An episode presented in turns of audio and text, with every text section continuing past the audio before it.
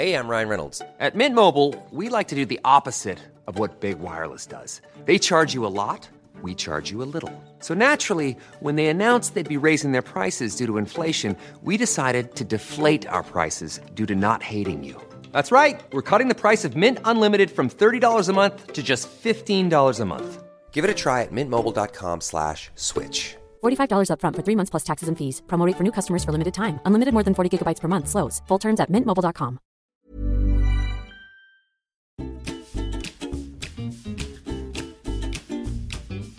Welcome to the Fringe of It. Episode number 47. Do, do, do, do, do. I feel like it gets a bit more avant garde every time we do it. I know. It's like a bit never mind the buzz co- cocky, isn't it?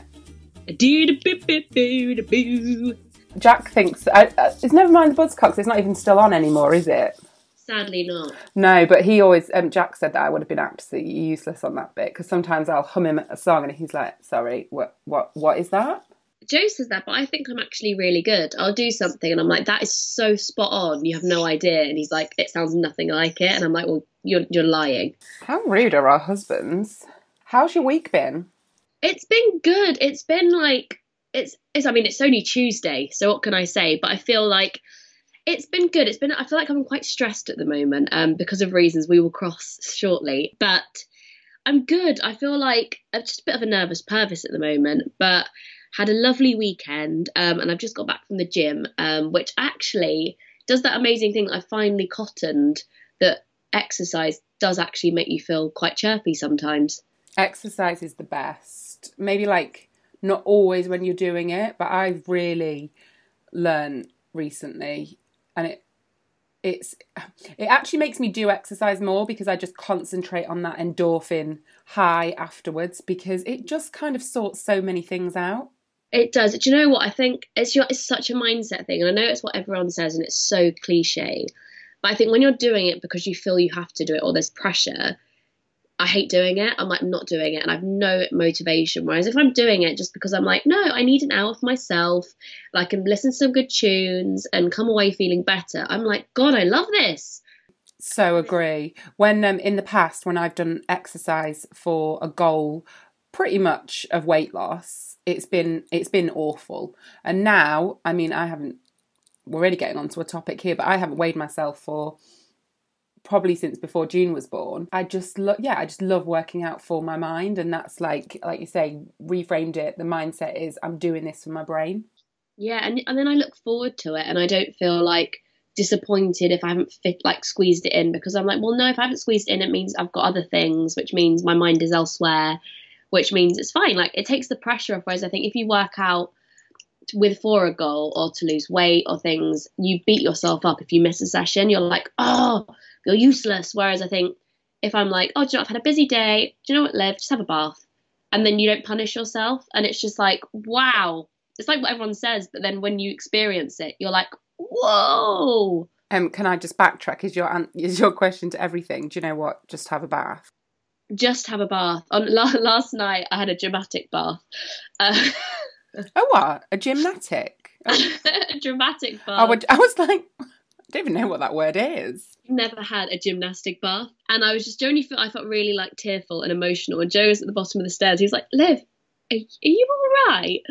And I was just like, I felt like Joe in Lilo and Stitch, where she's just laid on the floor, like just like listening to Elvis being really like melodramatic. That's how I felt in the bath.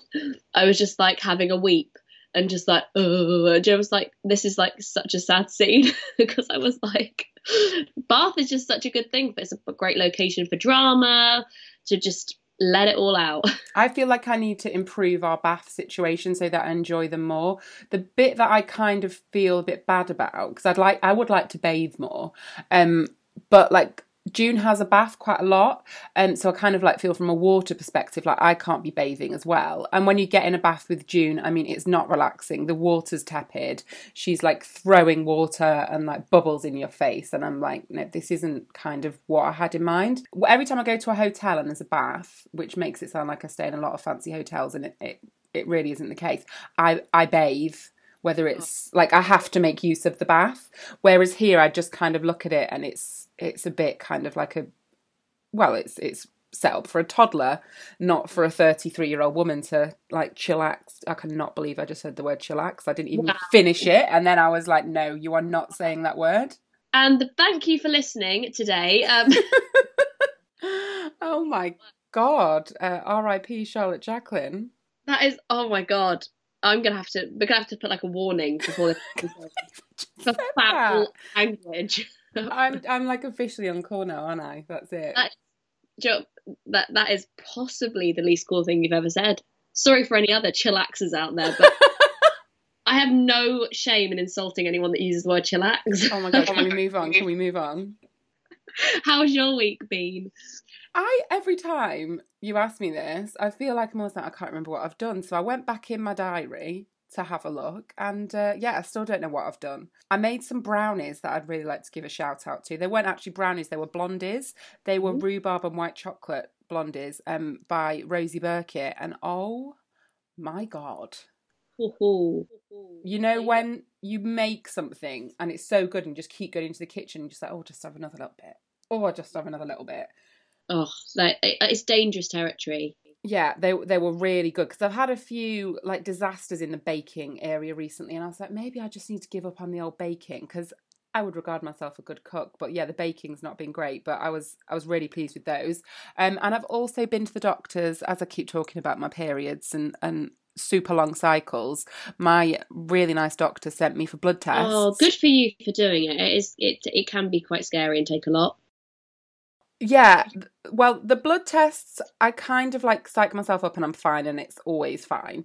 Um, but I also went for a pelvic scan and I didn't really read the instructions properly. I thought I had, but I think I needed to drink like a, what did she say? Like a litre or a litre and a half of water. And actually, I remember from when I was pregnant, like I feel like you had to drink quite a lot of water when you had a scan anyway. So then she was like, we're going to have to go into the vagina. And I was like, oh, um, that's fine, but you know, when you're just not ready for it, like I had dungarees on and lace up, lace up boots, and I was like, oh, okay, um, I'm gonna lit, and the worst pants on ever. I'm just gonna be stood here in my Yeah. socks. but yeah, it was fine. Um, it, like uh, I would say on a level of discomfort, it was like one because I think a smear test is probably like three, um, but that's over quite quickly. Whereas this was, I don't know, ten minutes of insertion. I think it's more like when I went to the doctors recently and I wasn't prepared. Um, and I had dungarees on, and I just think, oh god, it's like wearing a baby grow, and I'm like, I've got to strip myself. And you're like, oh, why did I wear dungarees? I know, I know. She was lovely. The lady that did it, she was like, um, there was a privacy screen, and and you know, I mean, I'm not really that bothered anymore. I will literally get naked in front of anybody, not in an exhibitionist fashion, but you know what I mean.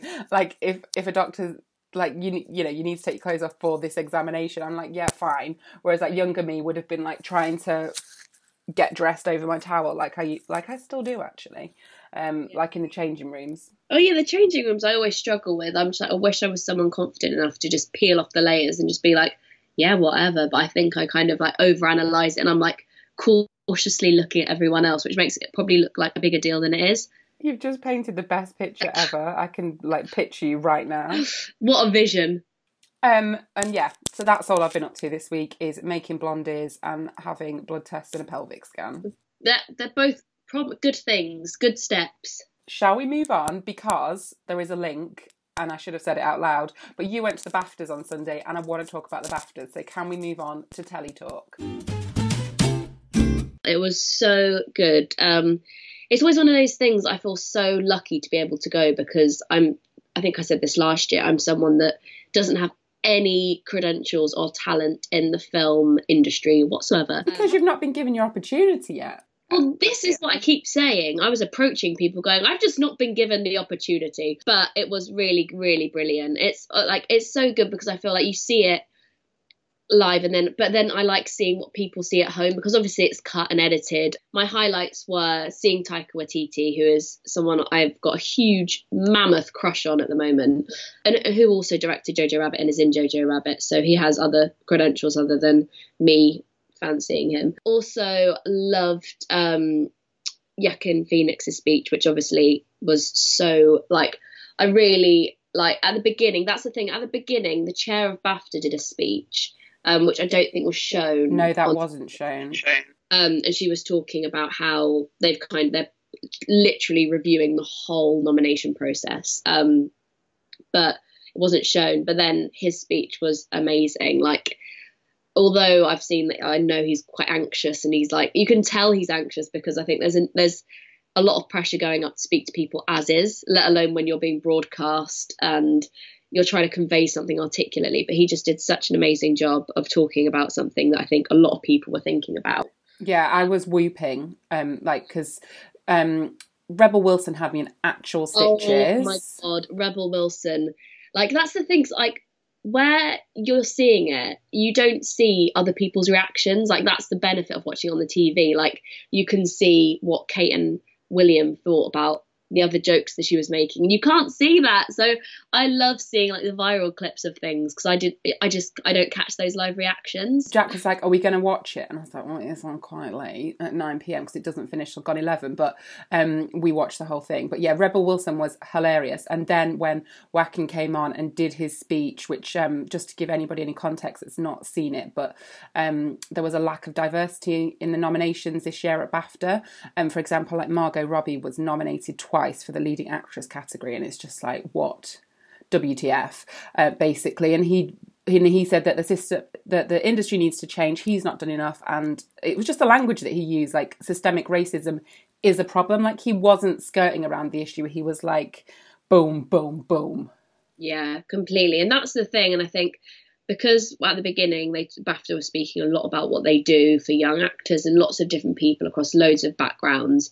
They do such a lot of work, and they were like, "We've really we're so frustrated that that's been overshadowed by this." But they're looking like, and hopefully, it will trigger like a industry wide change Yeah, that that will lead on from, to other awards and everything because I, I don't know how the process works but I just know that yeah his speech was amazing and I was like it's especially with everything that's going on at the moment in the world and people like I'm not going to name any names because I don't think we should give any attention to people that are you know trying to up their name game by just being problematic but I think with lots of conversations about privilege um, it's amazing to see someone like that using a platform really well. So um, yeah, yes, Joaquin.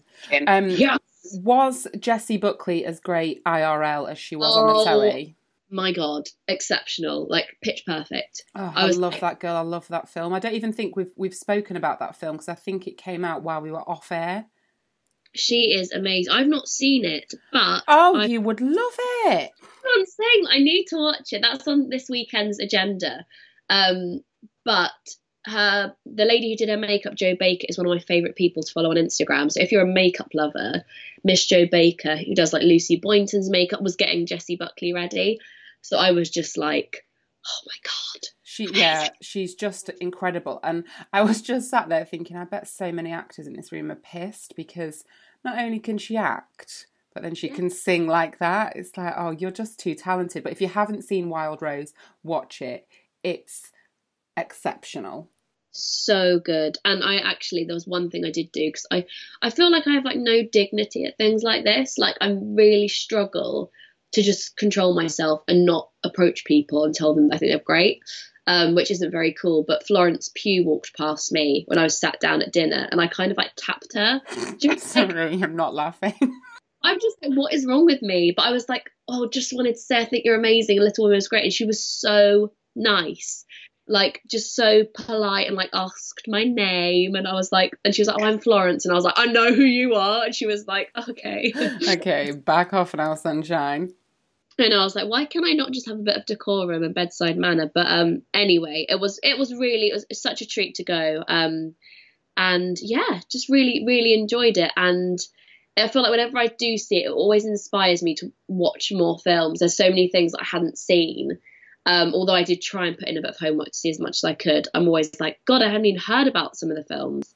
Oh Like- yeah, I've got a big list after that. I mean, I've got so much chat, but I think we should just leave BAFTA because otherwise I could go on and on and on. Talking of um, Florence Pugh, one of the things that I have watched recently, which didn't, um, it actually came out in March 2019, so I'm so behind. But I watched Fighting with My Family. Oh, I haven't. That's something I really wanted to see. It's such a good film. So it's about WWE, which I I didn't watch any wrestling growing up, but I know that it was a big part of the culture at the time, and it and it is now. But like it was just like Hulk Hogan. I grew up with like knowing who who blah blah. I can't even talk. Knowing who Hulk Hogan was and things like that. Like I don't know. Wrestling seemed huge in the nineties. It's still huge now. Um, but it's written and directed by Stephen Merchant, and I pretty much love everything Stephen Merchant does. Talking of not being cool. I once. Stephen Merchant's cool. No, no, no, no. Stephen Merchant's way cool, but I was not cool because my old boss used to have a Groucho membership, and she used to take like me to the Groucho every now and again, and she would be like, "Be cool, like you can't." You, Charlotte, you're really cool. you can't take any pictures, like just be cool. Anyway, one night I had a few too many drinks, and Stephen Merchant walks in, and obviously it doesn't really help his case that he's really tall. Um, so I was just like, Stephen, um, went over to talk to him, got a selfie, and um, I think my boss got told off for me using a um, a camera, but you know. You've got to do it sometimes. Sometimes you've just got to be uncool. But yeah, it's got Dwayne Johnson in, The Rock. Uh, Vince Vaughn is really good in it, and also Nick Frost as well, as well as Florence Pugh. But if anybody's not seen it, you don't even have to like wrestling. Like after that, I went on a massive wrestling research like because I, I love glow as well and i think jack was just thrilled at the opportunity to show me some of his favorite wrestling clips on youtube Oh my god, it's happened. yeah, he was like, "Oh, that's amazing." Oh, also Jack Lowden, um, who I think was in the BAFTA Rising Star Award. Yeah, he was. Yeah, he's so good in it as well. Um, but if you want an uplifting film, um, definitely, definitely give that a watch. Look no further. What have you been watching? Well, last night I went to the cinema and see Queen and Slim, which was exceptional. I watched Graham Norton. I heard a lot about it um, from Joe's sister. She was like, "It's amazing. You have to see it." And then I was watching Graham Norton on Friday, um, and Daniel Kaluuya and Jodie Turner Smith were there. Um, and Jodie Turner Smith, wow, wow, wow, she is just radiant. I, I just can't, I can't go over. She wore the most incredible yellow dress the BAFTAs on Sunday. Anyway, dresses aside, um, it was amazing. Um, I cried a lot. Um, but basically, the plot is that Daniel Kaluuya and Jodie Turner Smith are on a date, um, and it's their first date. They met on Tinder, and they have an incident, run-in with a police officer who goes on to, um, I think, um, what this is the thing. So I missed the first 15 minutes because we were very late. So the first bit I've kind of I knew about but I didn't see. Um, basically, they shoot a police officer because he was antagonizing them, and I think he shot, he like attacked her. Anyway, so it basically they go on the run from the police.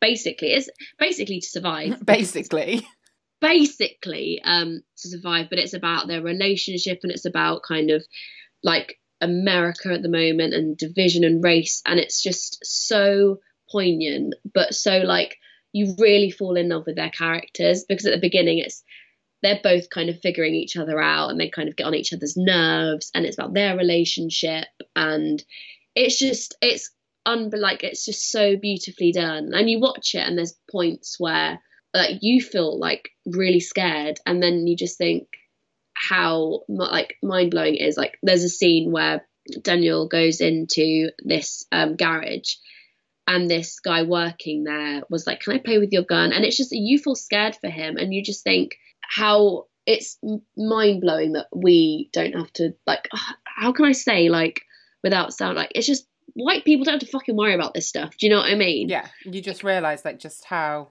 like you just it's systemic racism. Like yeah, we don't ha- have to fear for our lives every single day. Yeah, and it's just like I don't know that you're aware of it, but the, because you're watching it and you're feeling scared, you just think, what the fuck? Like I I don't have to worry about that, and it's just it, I think it's like putting that on a platform to people that don't perhaps understand systemic racism or don't necessarily like appreciate like what it means to feel frightened for your life. Yeah, like the white privilege that we hold, and you know how we need to keep using it to pro- change the whole yeah. goddamn system. But, but yeah, that's thinking quite ordinary, like what we'd call an ordinary situation is life threatening, and it's just yeah, it's it's like it's a really important watch. But the score is amazing as well. Dev Hynes, um, I don't know whether you're a big Blood Orange Lightspeed Champion fan, did the score, um, which again is amazing. So if you need a great playlist, may I point you in the direction of that? But it's just amazing. They, they are both incredible in it. Um, they were so good on um, Graham Norton as well. Like just so funny. And sh- she's expecting a baby at the moment, and she just looked like unbelievable, like radiant. Oh yeah, Um, the BAFTAs, ten out of ten, sensational. Oh, oh, I can't. Her mind. Um, but yeah, I just I cannot recommend it enough. Um, and it's yeah, it's amazing. So I've watched that. Um, and then there's like two other things on my list. One is Would I Lie to You because I just watch it on YouTube all the time just to see Bob Mortimer on it. Um, because I think like all I can say is just watch Bob Mortimer on Would I Lie to You on YouTube because it's my favorite thing. It is my favorite thing in the world. I always get those two confused, which is terrible. Is he the one that does Train Guy? Um. Yes. Yes. Sorry, I was like train guy. Oh, Train Guy. I love. I'm obsessed with his Train Guy a cup of videos. me. Uh, hi Stu. Yeah, yeah, yeah, yeah. I'm going into the office. Yeah, yeah. That is because I'm on trains a lot. I hear Train Guy all the time. He does that on my old like. So where my parents live, that's the train line I used to get home, and I was like, I could have seen train guy IRL. Have a cappuccino on me. I love him so much, but he's just hilarious on Would I Lie to You. Like you think he's lying all the time, but he can. The way he tells the truth is so brilliant, and I just I watch it and I'm like, I want to be Bob Mortimer of blogging. I want to be that funny. Um, a girl can dream. A girl can dream. Um, some girls want to be Alexa Chung. I want to be Bob Mortimer. Fair Um, enough. But yeah, that's that's pretty much what I've been watching. And also one thing I started watching, I know you've already finished, is Next in Fashion. Yeah, well, I say I finished. I basically skipped the last five episodes and just watched the challenge be introduced, the catwalk, and the judging. the refined version. Yeah, and what episode are you on? Two. Yeah, what what do you think? I quite like it. I like. I mean, but, I mean, I can't judge. Based on episode two, I was. I had a few thoughts. I did enjoy it. Um, I feel like it's very like old school, like fashiony program. But I I kind of like that stuff, and I like seeing what they come up with because some of them I'm like, oh my god, this is exceptional. Um, I was a bit unsure about some of Alexa's outfits initially. Yeah, they get better. They get better, but yeah, I uh yeah, that first dress, I mean, it's not for me. I know. I was just a bit like. I mean, I, I admire her bold decisions with style. Um, but I was just a bit like, wow, this is cool, wild, wow. Mm. I sound like such a nan, but I'm. I like. I love Tan. I love Alexa, and I really appreciate the craftsmanship because as someone who did GCSE textiles, I know a lot about fashion.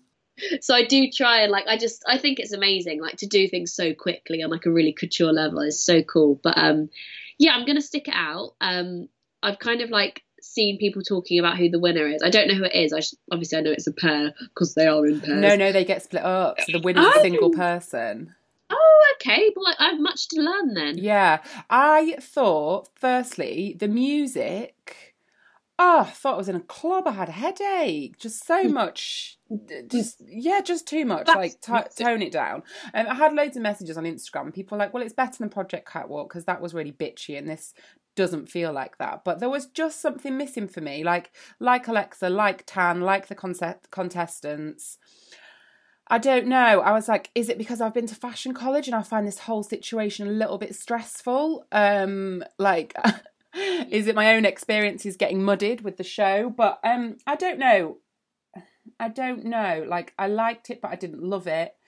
Mm, yeah, it's a tricky one. Um, I definitely would watch it again. So I think I watched episodes one to four in full and or one to five in full, and then I was like, oh bloody hell, there's like another five or six hours, and To say I've got to crack on. So I was like, I just so that night I just like as I say skipped through them all and watched them like that, and I'm very happy with who the winner is. She was one half of my favourite duo. I've just said she. I'm sorry. I'm sorry. Enough. Enough has been said. Um, yeah, let's move on. Let's move on before I ruin it for anybody else. Um, I have watched this week um, the personal history of David David Copperfield. How was it? It was it was great. Um, we got some babysitting and we went midday on a Saturday. Um, I just want to complain about the price of my cinema tickets again because uh, they were fourteen pounds seventy five, and I'm not in London.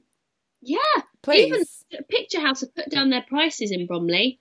I don't know what the Odeon and Lincoln's doing. It's one of the most expensive cinemas in the country. How my dad knows this information, I don't know. We are getting an Everyman apparently in 2020.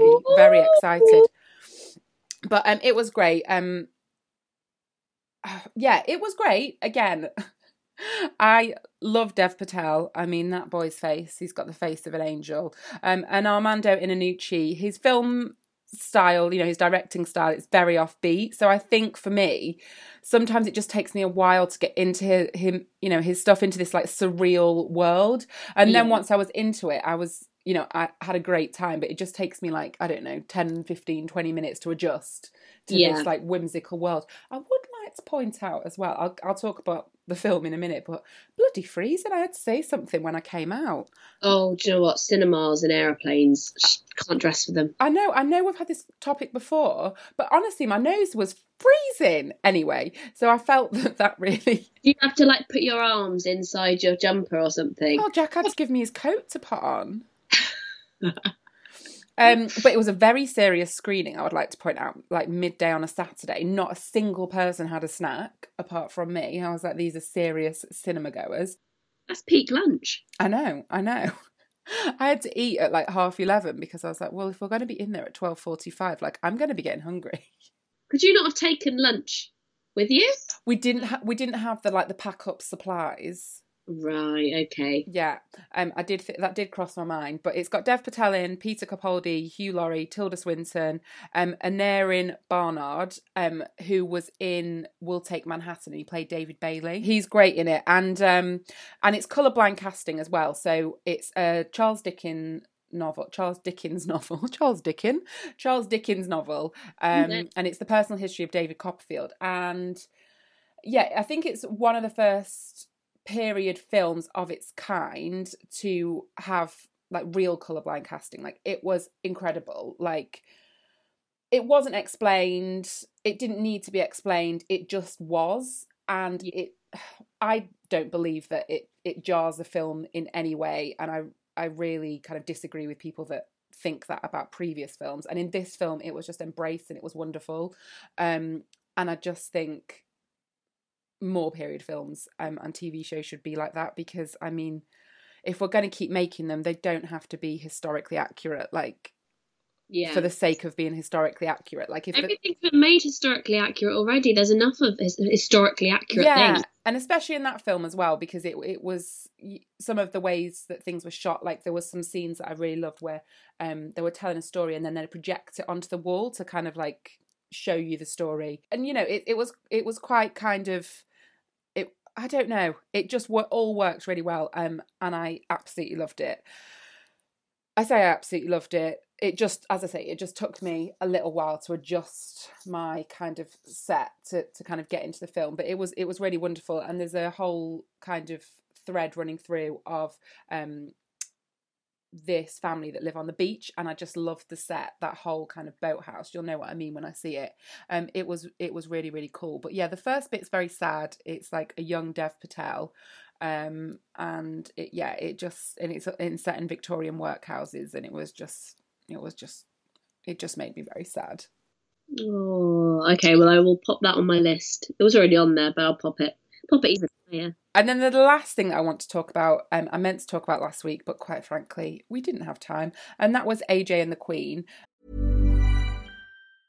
Hey, I'm Ryan Reynolds. Recently, I asked Mint Mobile's legal team if big wireless companies are allowed to raise prices due to inflation. They said yes. And then when I asked if raising prices technically violates those onerous two-year contracts, they said, "What the f*** are you talking about? You insane Hollywood ass." So to recap, we're cutting the price of Mint Unlimited from $30 a month to just $15 a month. Give it a try at mintmobile.com slash switch. $45 up front for three months plus taxes and fees. Promoting for new customers for limited time. Unlimited more than 40 gigabytes per month. Slows. Full terms at mintmobile.com.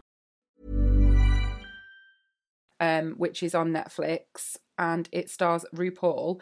And it's actually, I think it's produced and written like basically Ru- it's Ru- RuPaul's project, and I started watching it on Netflix, and I was like, mm, don't know if I like this. Don't know if I like. Oh, oh, I love this. I'm invested.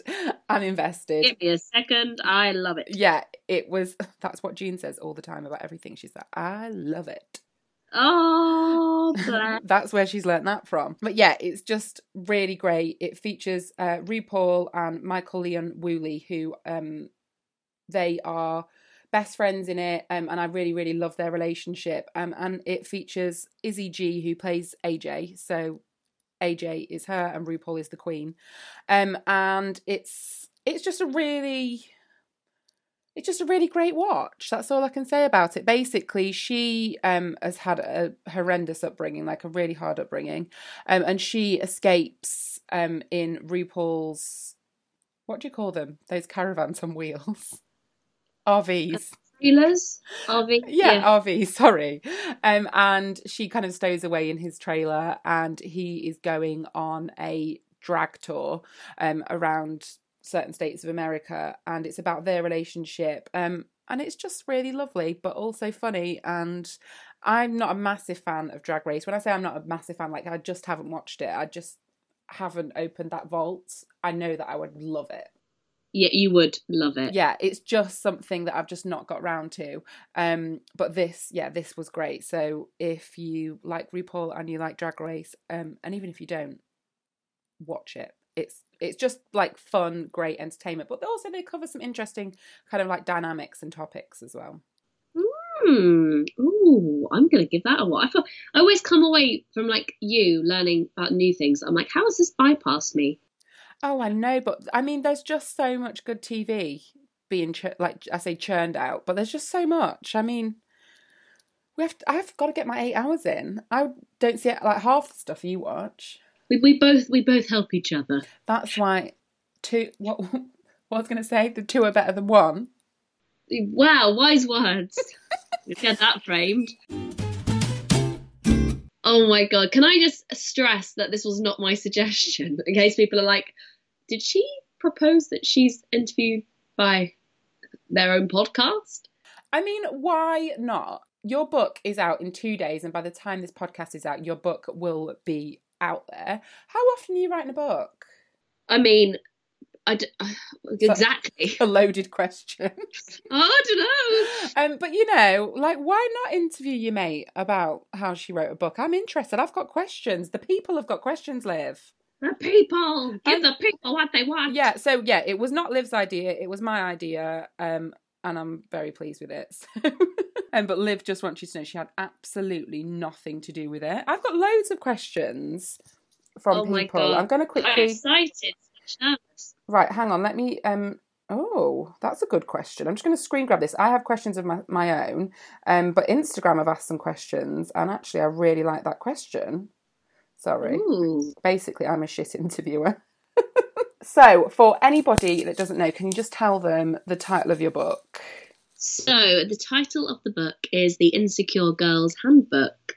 And give me the tagline again. Join the club, then learn how to leave it. Um, I'm going to talk more about the book and its contents in a bit, but I wanted to get down to like the nitty gritty of like how the hell you even begin writing a book and like what that process is all about. I think if we go like right back to the beginning, because I've kind of spoken to you for the whole process, like it's a really, really long process. Like, how long have you probably given this book your attention for?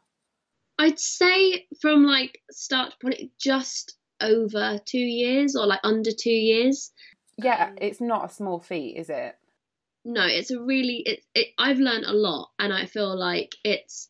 I mean, I didn't expect it to be easy by any stretch of the imagination, but I think it's a, it was a lot more challenging mentally and physically in terms of like self motivation than I could have ever expected. Going back to the beginning, um, how do you even get a book deal? Like, do you have to write a treatment? Is that what they're called? Like, yeah, think- where do you find them?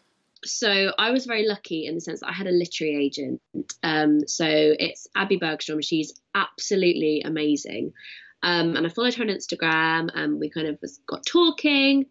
And ended up representing me. Um, so if you've got a literary agent, that helps because it means that if you have a proposal or an idea, they have contacts are editors, so they can then contact those people, get meetings in.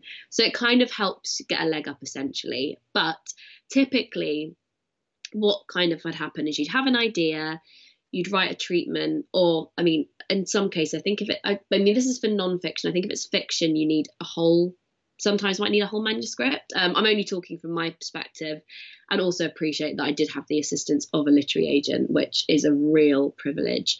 So I think that's definitely something that I'm like, it's kind of like when people say, oh, How did you buy a house? And it's kind of like, there's so many factors that kind of align that's just so unique to each individual case if that makes sense. Yeah. So for um, your proposal like how long was that? Because i know i remember you working on that and that was quite intense as well. Beast. So the proposal was 8000 words. Um so that included like the introduction um which is very very similar to the introduction that's in the actual book like very very minor changes um, and then chapter breakdowns. There's six chapters in the book, um, and kind of like as much of a detailed description of each chapter as possible, and what would be in it, who I wanted to talk to, um, and then a bit about me and why I think it's an important book, and all these things. I think it's funny because I think the reason I wrote the book is because it was based on so many conversations I was having with friends or with, with, myself and topics that kept coming up. But it's really pushed me into this place of like all these insecurities where I'm having to do this self promo. I'm having to say to people, this is a good book when obviously when you're like shrouded with self doubt, that's a really hard thing to say because you're like, oh, what if it isn't a good book? What if it's shit? Um, so you're kind of like battling with like an your super, super ego and also yourself. Um, but yeah, that's kind of like that was the proposal, and that kind of changed. And initially, I'd written this proposal before I even started the Insecure Girls Club, which is the Instagram page that kind of actually like I couldn't have done the book without, and vice versa. I'm just going to interject and incredible website. Oh, thank you. Just an Instagram page, like head to the Insecure Girls Club website as well, because I went on there the other day and was like, whew, this place is on fire. It's so good. There is so much amazing content, and I must shout out to Charlotte who helps me. Not you, Charlotte. No, I you do help. You help me in many ways, but just not in this way.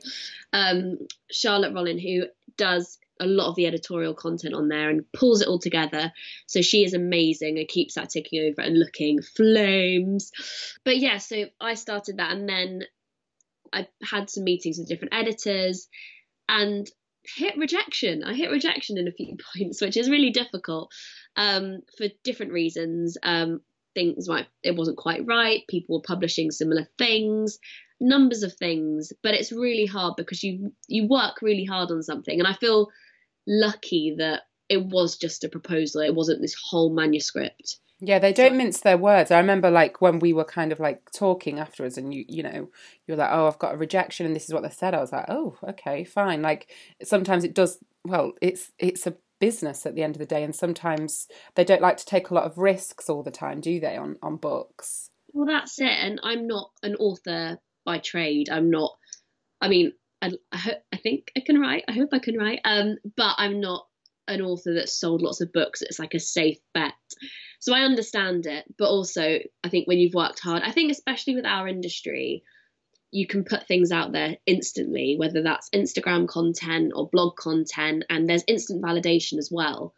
And I think this is such a different means of working in that you work so hard at something and it might never see the light of day. Um, or people won't like it. And I think it's a very different. I mean, obviously, not everyone likes Instagrams and likes blog posts, but it's that similar thing where you're kind of like, oh, you feel quite vulnerable. But um, yeah, so I had some meetings with editors, and then it was kind of coming back to the same thing where I was like, oh, like I think people wanted to know there was more of an appetite for it because it's not necessarily something I always talk about on the blog.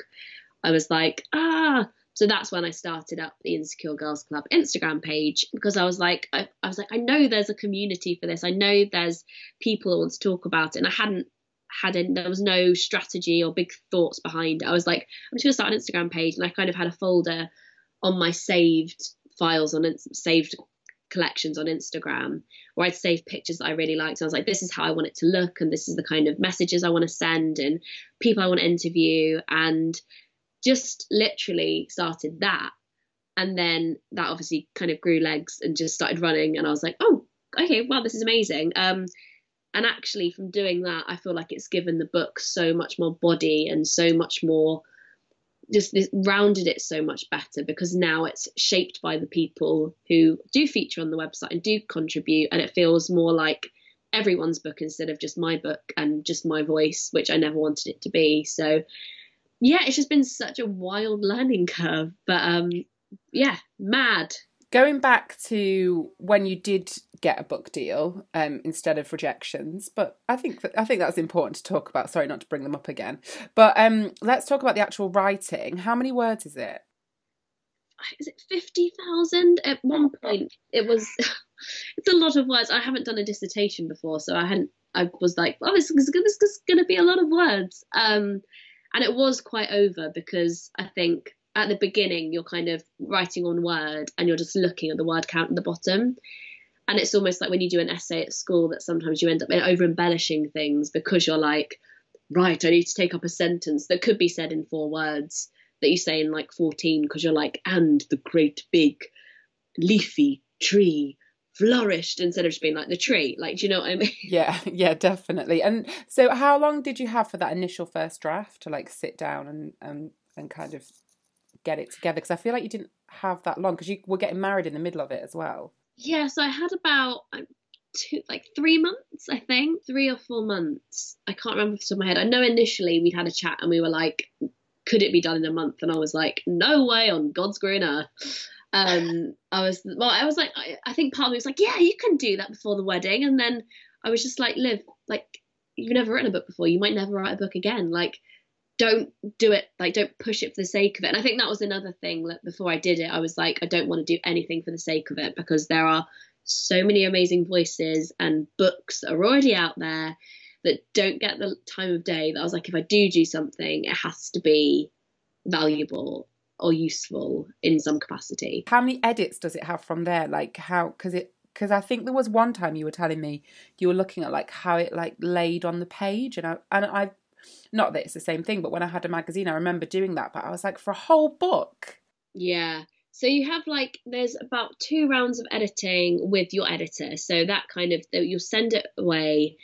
And I mean, I did it chapter by chapter, but then you send the whole thing away. I mean, chapter by chapter is kind of they'll briefly look over it and say, you know, it's kind of like when you get an essay back at school, there might be a few red lines or like some footnotes, which will be like, hey, maybe you should expand on this. You've mentioned this before, take this out. So kind of just like ways to like just another pair of eyes.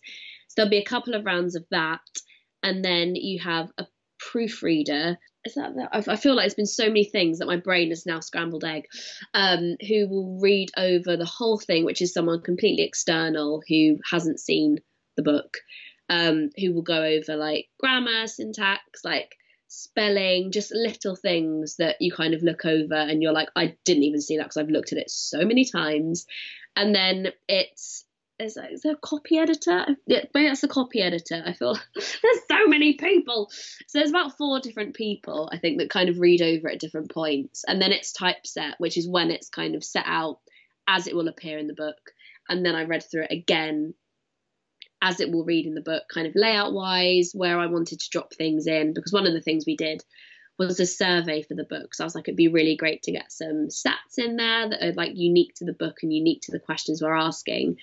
But all of that is just, I gave myself a lot of admin that I feel like on paper you're like, that'll be easy, that'll be fine. And then you're like, wow, I've never done a survey before. Like, I've never had to go through these GDPR regulations and consider all these different things because obviously it's all sensitive data um, but it's just everything. I was kind of like, oh, I mean, it was every day felt like a school day when I was writing it because you're being told things, and I think you, when you see it, but it's given me a real respect for people who write several books a year or any books for matter of fact because you kind of just sit there pottering away and you put it out. And i mean i felt i feel now the most vulnerable i think i've ever felt in terms of putting anything out there. And i've had some bad outfit posts I've got a question that's from Instagram and it's from Elizabeth Francis. Um, and I think this is a great question. She said, What were the biggest roadblocks for you and how did you overcome them? I think just motivating myself and like understanding that not every day had to be a productive day. And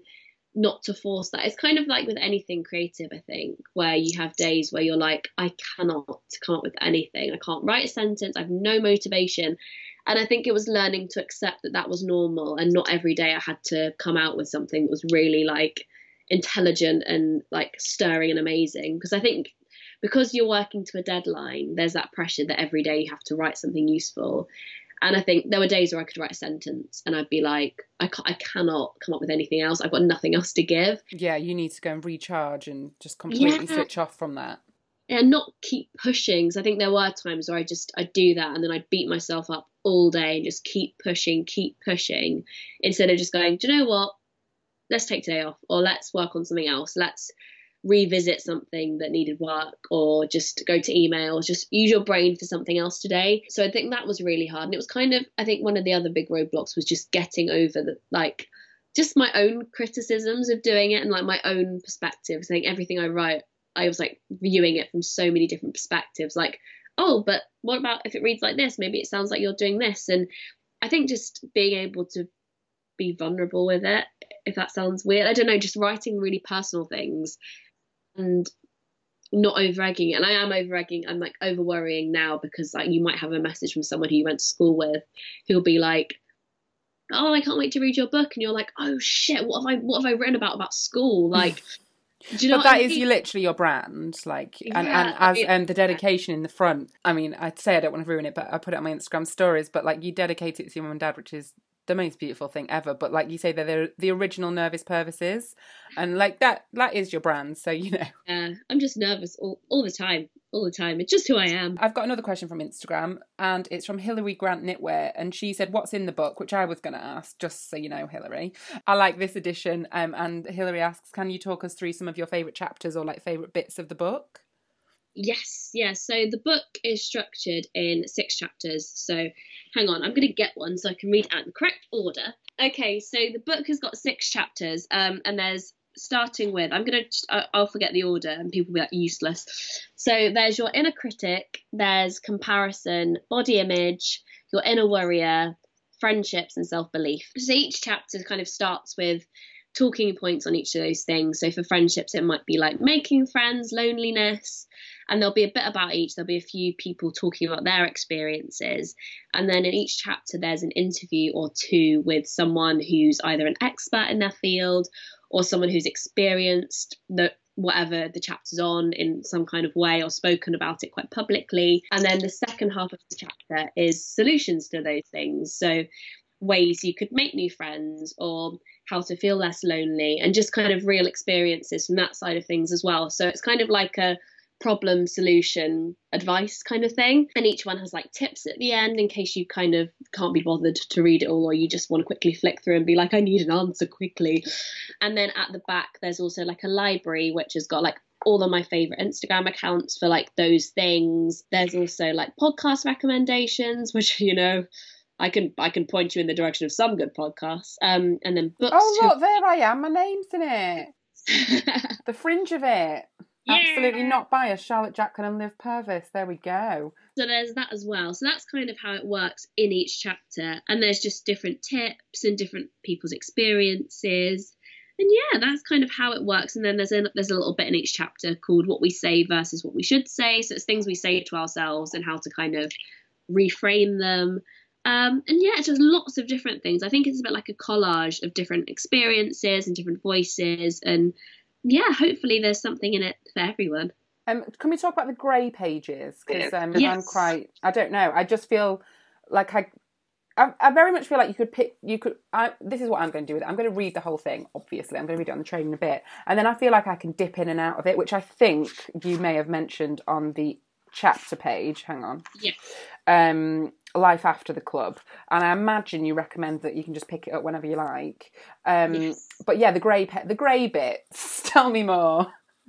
So in each chapter, there's the grey areas, um, which are grey pages, which are different interviews with different women experiencing or have spoken about these things. So there's Africa Brooke, who is in the first chapter, who's a mindset coach, who is amazing.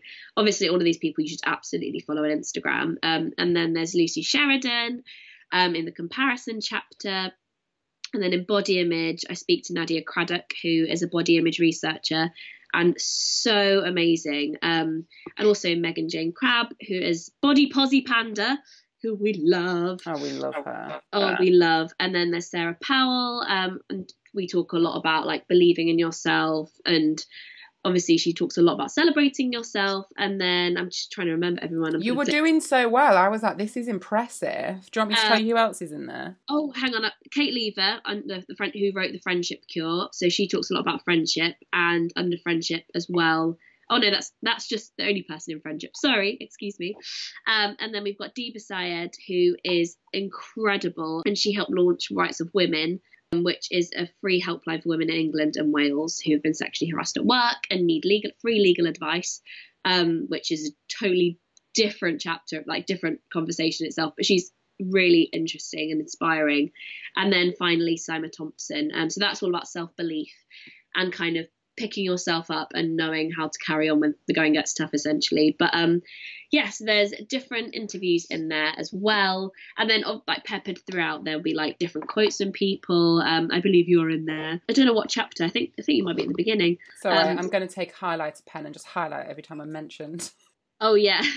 Oh god, you're gonna be like, right, what a colourful read. But yeah, no, that's it's a real like I want it to be something you can just pick up and flick through or read to the like read the end tips if you just need something quickly or a great quote or something. But um yeah.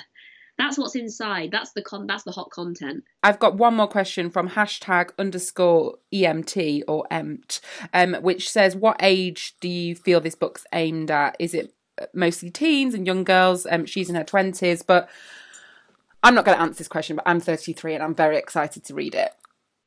Yeah, I feel like I like to think that whether you're a teenager who has just kind of like started secondary school or is trying to find their feet or is like a 20, 30 something kind of going through friendship struggles, I like to I hopefully think there's like universal things for every woman um in some capacity. I think there's going to be things that people will relate to more than others at certain ages. But like even the women i've spoken to i think there's it goes up to women in their 50s and it's i tried to keep it as kind of broad as possible without kind of it's hard because i think insecurity isn't necessarily something that we ever lose but it kind of changes with time and age.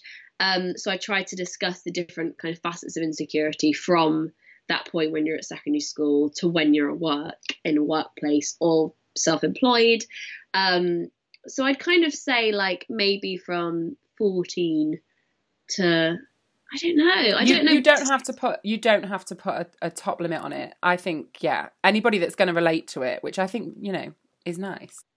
You might thing is you might be a 22 year old who picks it up and is like there was nothing in that for me. Hopefully not.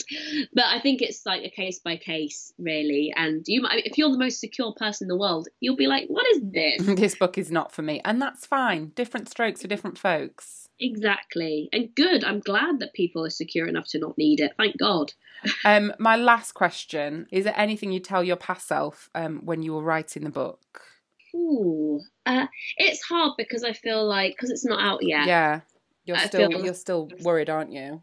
still worried and maybe in a few months i might look back and be like god you really shouldn't have worried or you should have worried way more um hopefully not the latter but i just think like even at the moment i'm i am thinking that i need to worry less about it because i'm like i've done it it's mine and i know there's that brene brown quote that the wonderful sarah brand always reminds me of which is kind of saying you put yourself in the arena like you've done it. Like whether you know someone thinks they could have done better or it's not perfect like you still put yourself in that arena and did it. And i'm like that's what i'm trying to remember. No matter which way it's spun or however many people like it i'm like i did it. And i think i'm trying to remain proud of that because there's you know there's points where i thought i'd never be able to do something like this. And what an honor it is to have done something like this so trying to remember that and just think god you did it you did it on your own and you wrote this bloody book and people can walk into Oliver Bonas and buy it. Like that's bloody mad. Like sometimes it doesn't quite sink in, and then sometimes it does, and I have a dramatic bath and have a cry. Sorry, I don't mean to laugh at your dramatic baths. How dare you? I know. But I think- sorry. But I think that's it. It's like there are times where I'm just like, oh my god, this is mad. Even when I got it and I saw that the ISBN number and then the fact it's like there was there's um what do they call it a C- CIP catalogue record. This book is available from the British Library, and I was like, that is mad. So I think that's it. Just going into like Waterstones and seeing it on a table. That's weird. That's the weirdest thing is seeing it on a table in Waterstones and not walking out with one without paying because you think that is like this because it's just like I've got loads in my house that I'm like, oh, it's just my book. I'll just pick it up, and I'm like, Liv, you can't steal. Um, next week we'll be doing this from from prison. I hope it's like Paddington 2. Well, that's the only kind of prison I ever intend on visiting, um, and hopefully as a visitor. No, I don't want to go to. let's move on. Let's move on. Um, Liv's book is going to be out on Thursday, the sixth. So by the time this podcast is out, it will be out. Liv will be having dramatic baths. Hopefully, good dramatic. Good, baths. yeah, good, good, good dramatic baths. Um, it is fourteen ninety nine RRP, but you know, I feel like people just make up the price of books these days, as in like. At the moment, you can get it for most at most places for ten pounds forty nine pence. So worth keeping a peeper open. Excellent. Um, well, thanks very much for being my guest this week, Liv. Oh my god, thank you so much for having me. I'm I'm honoured to be on the podcast that I love and listen to so very much. Well, the fringe of it will be glad to have you back anytime you like. Great. Well, I'm going to wrap this up because I've got a train to catch, and um, we will speak to you next week. We will see you next week. Thank you so much for listening. Bye-bye. Bye.